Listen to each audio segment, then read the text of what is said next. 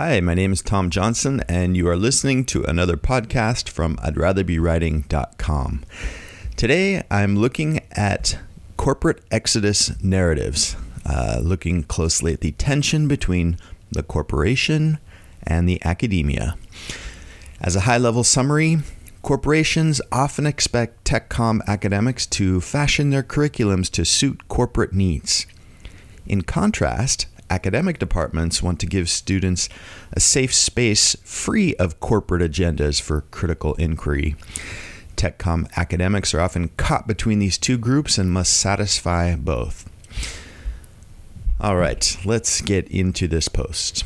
Last year, I started a project aimed at bridging the gap between practitioners and academics. And after a number of conversations with one academic, I was invited to speak at the Symposium for Communicating Complex Information, which is a small conference held in Louisiana this year that consists almost entirely of academics.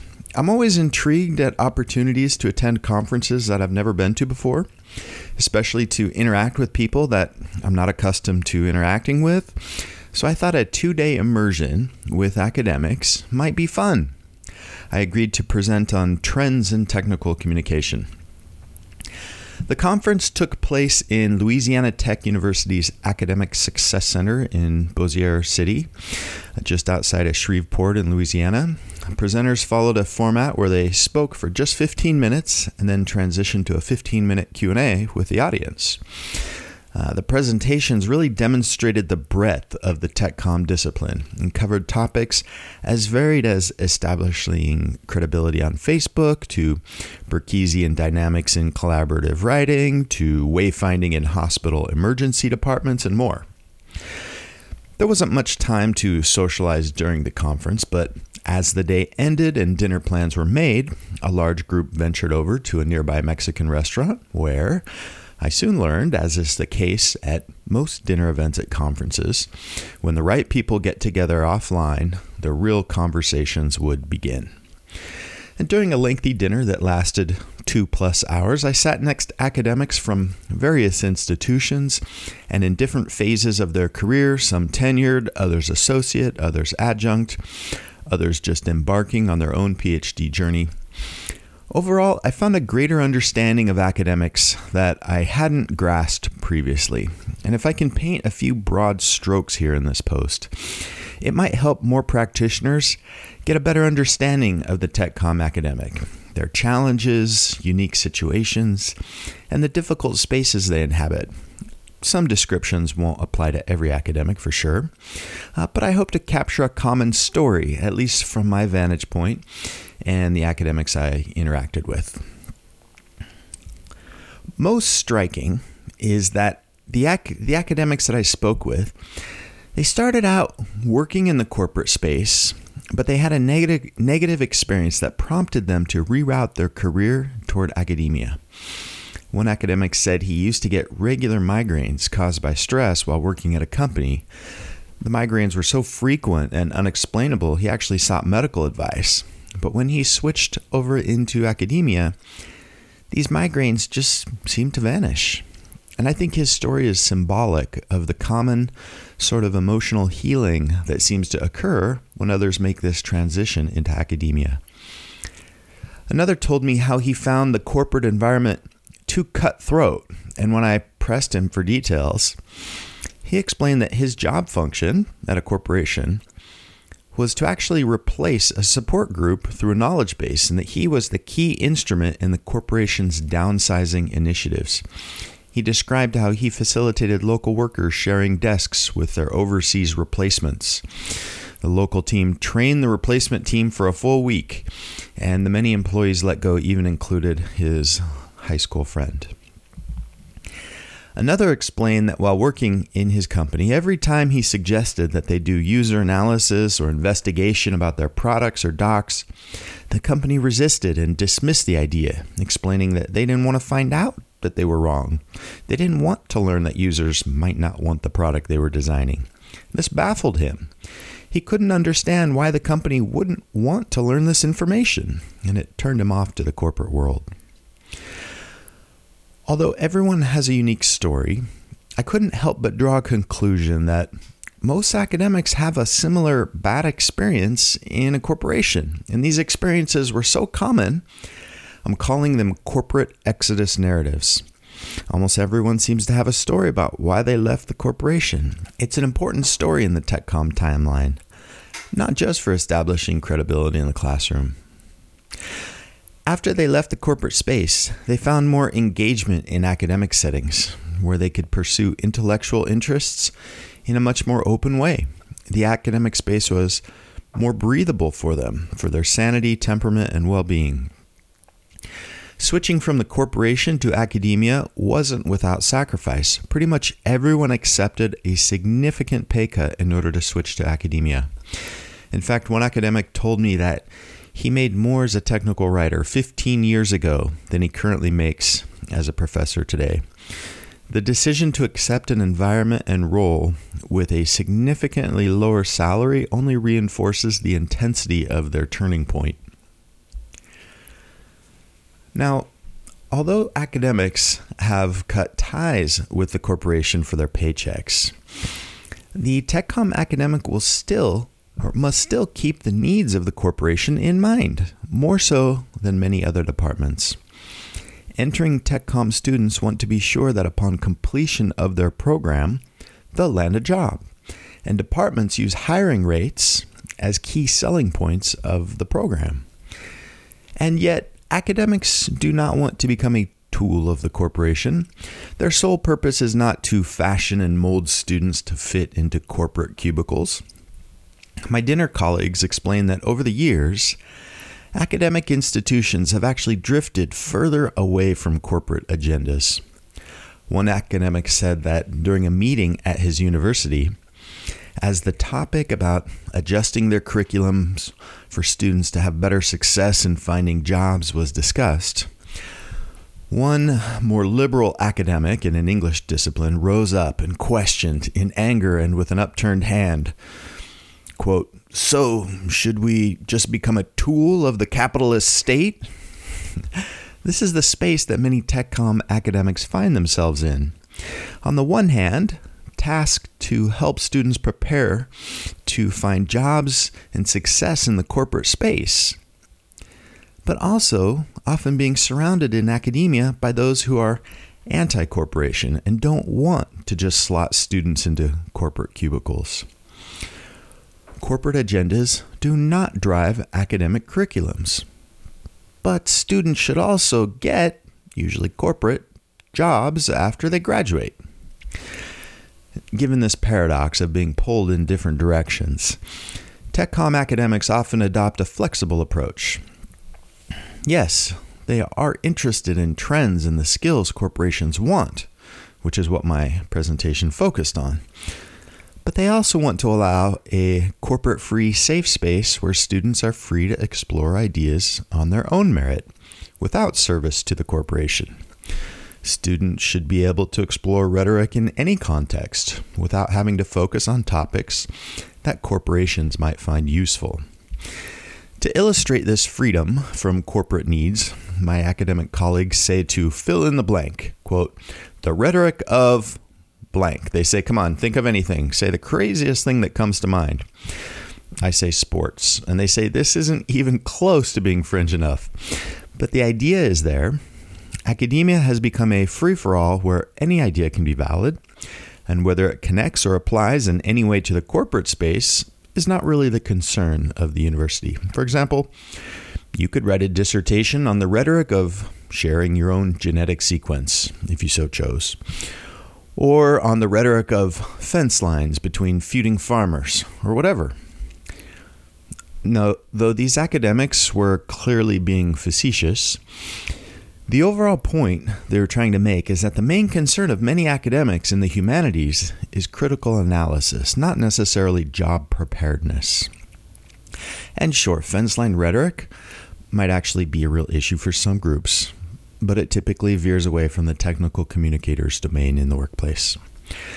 From what I could tell, the TechCom academics, at least those at this conference, were somewhat uncomfortable in drifting away from the concerns of the corporation. And this drift can be more apparent if you're embedded within an English department or some other humanities discipline. One academic, feeling the need to maintain credibility about corporate trends and skills, even said that he has imposter syndrome. He fears being outed for not having more current workplace expertise. Others feel a similar unease, and as such, many academics at this conference at this conference engaged in consulting on the side, not just to supplement their incomes, but as a way to stay current, even if the side business is small. It helps them keep one foot in the real world so they can maintain credibility in the classroom and keep in touch. Other academics participate in STC and other practitioner dominant groups in order to maintain close associations with practitioners. Now, despite the need uh, that TechCom academics have to prepare students for the workplace, it can be a nearly impossible task given the breadth of the TechCom discipline. Technical communication isn't just technical writing or software documentation. It involves a wide breadth of disciplines that range from science communication, health and medical communication, corporate and business communication, policies and procedures, social media, visual communication and data visualization, rhetoric and influence, omni channel enterprise publishing, content strategy, and more. It's not just software and hardware documentation. Given so many different directions that students can take, what tools and technologies do you teach them? And how can professors adequately cover the needed ground in all of these different areas? TechCom academics acknowledge the need for students to pursue technical tracks in tandem with theoretical tracks, but technology is too vast and diverse under the TechCom umbrella to pin down anything specific or actionable. Even so, uh, many academics heavily encourage students to take a number of supplementary technical courses based on their particular focus. In addition to the diversity of job categories and technologies, academics often teach classes across the disciplines as well, not just classes for aspiring technical communicators, but writing classes for chemists, biomedical engineers, mechanical engineers and future NASA scientists, maybe international affairs students and other disciplines. Each of these disciplines has its own genre and discourse conventions, making it unique from others. The same sections and styles that you might use in software documentation are not equally applicable to civil engineering specifications, for example. Add to this the many types of business writing that also fit under this umbrella white papers, RFPs, project plans, requirements documents, corporate communications, newsletters, breach notifications, shareholder reports, and so on. And you can begin to see that the TechCom academic has a tremendous amount of ground to cover. Exactly what are you supposed to teach in a technical communication class? Part of the problem is with the tech TechCom profession itself. There isn't a common definition for what technical communication means, nor is there a specific track of study. Apart from the many tech TechCom degree programs, there are certification programs, certificates, extension schools, and more. The STC tried to define a body of knowledge and to pick a textbook as the core with a multiple choice tests based on concepts in the book but most academics find this entirely inadequate, as if you could become a credentialed professional communicator by cramming two weeks for a multiple choice test. TechCom academics also struggle with their identity in the university. It's not clear where they belong, or even if they belong as a standalone discipline at all. Should TechCom be aligned within the English department? If so, technology, the technology focus is often looked down upon as vocational. Should they be grouped within rhetoric and composition, the same group that heads up composition writing curriculums? One academic said that grouping TechCom in rhetoric has generally been more successful than when grouped in English departments, and as a result, many TechCom programs will use the term rhetoric in their academic programs. At the same time, practitioner focused academics often see rhetoric as a fuzzy method that is out of whack with the realities of the workplace. One academic told me that there's an argument for not treating writing as a standalone discipline at all, but rather grouping it in with the respective science and engineering disciplines as a required track. And by putting technical writing as courses in their same engineering tracks, these engineering students learn early on that writing documentation is their responsibility. In contrast, if TechCom courses are kind of pushed out to TechCom or English departments, after these engineers move on to the corporation, they might more naturally delegate documentation efforts to the outside TechCom group to handle.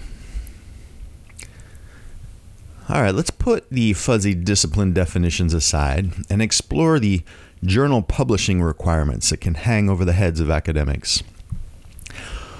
One academic explained that he is expected to publish a certain number of articles in peer reviewed journals a year per job requirements. But peer reviewed journals can require months of evaluation and review with no guarantee of publication at the end. You have to begin the submission process years in advance to get these articles going into production at the yearly intervals.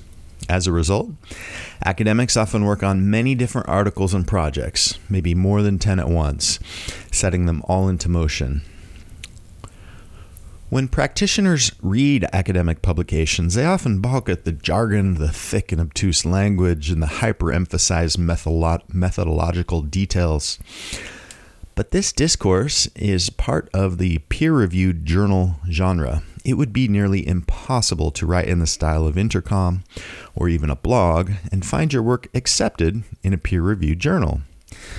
Thus, academics are trapped into writing in a way that remains largely inaccessible to mainstream readers both due to the language and conceptual layering, but also because the, the journals are literally behind university paywalls.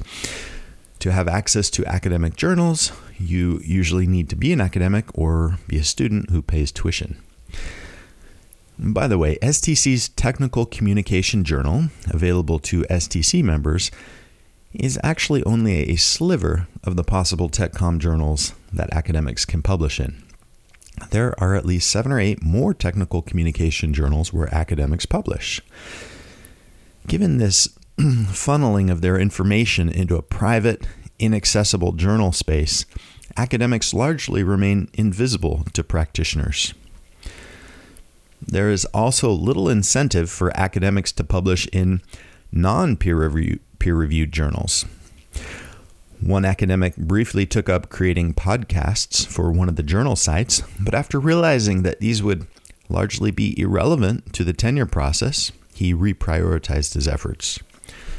Another explained that he actually published a book of poetry, but purposefully omitted listing it in his publications as he applied for tenure because it would only confuse the tenure committee. They might suspect he had a different agenda.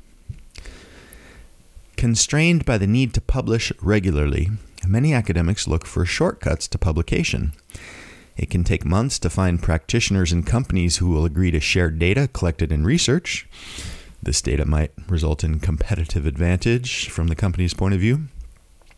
And to do research that involves experiments involving people, quote, experimenting on humans, academics also, also have to secure formal university approval, which can take months as well. As a result, academics might choose to focus on research that does not involve actual users, or which might use students as participants. Or they might do research that doesn't involve users at all, it's just an analysis of data.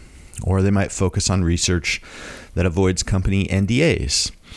This further separates academics from practitioners because practitioners then begin to see academic research as being too focused within its own academic space and practitioners will often comment that academics are merely talking to themselves. All right, not all academics who have negative experiences in the corporation find a safe haven in academia. Uh, academia is also a space with its own cutthroat culture, its own university agendas, its own power hege- hegemonies, and identity politics. But from what I could sense, academics were largely satisfied with their choice, however contradictory it might seem. I wasn't sure why they felt that the academic environment was acceptable, whereas the corporate environment was sometimes toxic. Perhaps the issues, though equal in severity, are in different categories, or perhaps perhaps they've become resigned to world to a world where all environments are problematic in some shape or form. Or maybe the issues surfaced in academia are just more suitable for their particular mindset and lifestyle. One academic explained that when you earn a when you earn a PhD and become an academic, it's kind of like being admitted into an elite club. You have a sense of belonging and acceptance among your other TC academic peers. And it's in this way, the more ostracized you are from other groups, both corporate and academic, the tighter knit you become with peers in your same discipline. I wondered if, just as there are corporate exodus narratives, the opposite narratives might also exist academic exodus narratives. Although I didn't meet anyone who had left academia for the corporation, I can't help but think these opposite narratives exist. In an article called Why We Left Academia Corporate Scientists Reveal Their Motives, the authors highlight stories of scientists who emigrated from academia to the corporate world these scientists grew tired of writing papers and wanted to actually create drugs that would make an impact. Instead of just doing research, they wanted to develop therapies that would help patients. And I can see why some TechCom academics might shift back to the corporate space. How can you research best practice for API documentation without wanting to see API docs improved as a result? How can you study techniques for data visualization without wanting to make cool graphs of your own data? How can you regularly lecture about complex problems but then not seek to dig into and solve complex problems yourself? How can you talk about Bayesian inferences and probabilities but then not want to experiment with these theories in your own day to day analysis of an actual TechCom project? One might argue that academic research is intended to influence practitioners and they can see the fruits of their research in practitioner spaces. But it turns out, according to Saul Carliner's recent Tech Writer Census report, in the past year, only 28% of respondents read from at least three issues of Technical Communication Journal, which is the most popular of all journals. More practitioners tend to read blogs than journals. Blogs ranked as the number one, quote, go to source for 7% of respondents and the number two go to source for 10% of respondents, whereas journals ranked 6% and 3% respectively. And granted, different objectives and expectations and perceptions of research between practitioners and academics could be contributing to this disparity. For more information, Lisa Meloncon has a great article on this called Practitioners' Views of Research. Now, regardless of these percentages, if practitioners aren't consuming your research, doesn't it begin to feel after a while like you're writing in a vacuum or that you're not having as much influence outside the university walls as you expected? Can a career so focused on research be meaningful without feeling a sense of the influence beyond your students uh, of that research? And because of this, no doubt, Exodus narratives narratives exist on both sides the turning away from corporations to academia and turning away from academia to corporations. A little note on personal directions. Uh, being surrounded by so many smart academics with PhDs in TechCom, I couldn't help but contemplate a path like this for myself. My wife actually has this dream of being a professor's wife, though not really sure where that idea comes from. However, I've never really had negative experiences in the corporation that would prompt me to seek another space. I was even laid off once. I find the corporate workplace somewhat like an exploratory sandbox where I can try out ideas without securing approval. I'm also not sure that I could give up my six figure salary to embark on a path that would cripple my ability to pay tuition for my four children. But it's more than that when I look deep at who I am, I realize that I chose the right graduate degree for me. I earned an MFA in literary nonfiction because I love the essay format, the interweaving of ideas and experiences in engaging ways. So for now, I'm happy being in a space that lends itself to experiences and then writing about those experiences reflectively without pressing for rigorous methodology and research. And the more friction I face in the workplace only gives me more fodder for my blog, since conflict is what drives story. My blog is my own space to publish without being driven by corporate or academic agendas. I can write long essays or short essays, personal narratives or podcasts, sarcastic parodies or lengthy Q&A.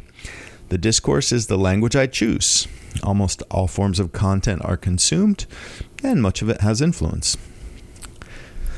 Our dinner conversations wore on, and the waiter filled beer glasses a number of times. I asked all the questions I wanted to, and eventually we grew tired of sitting and headed back to the hotel.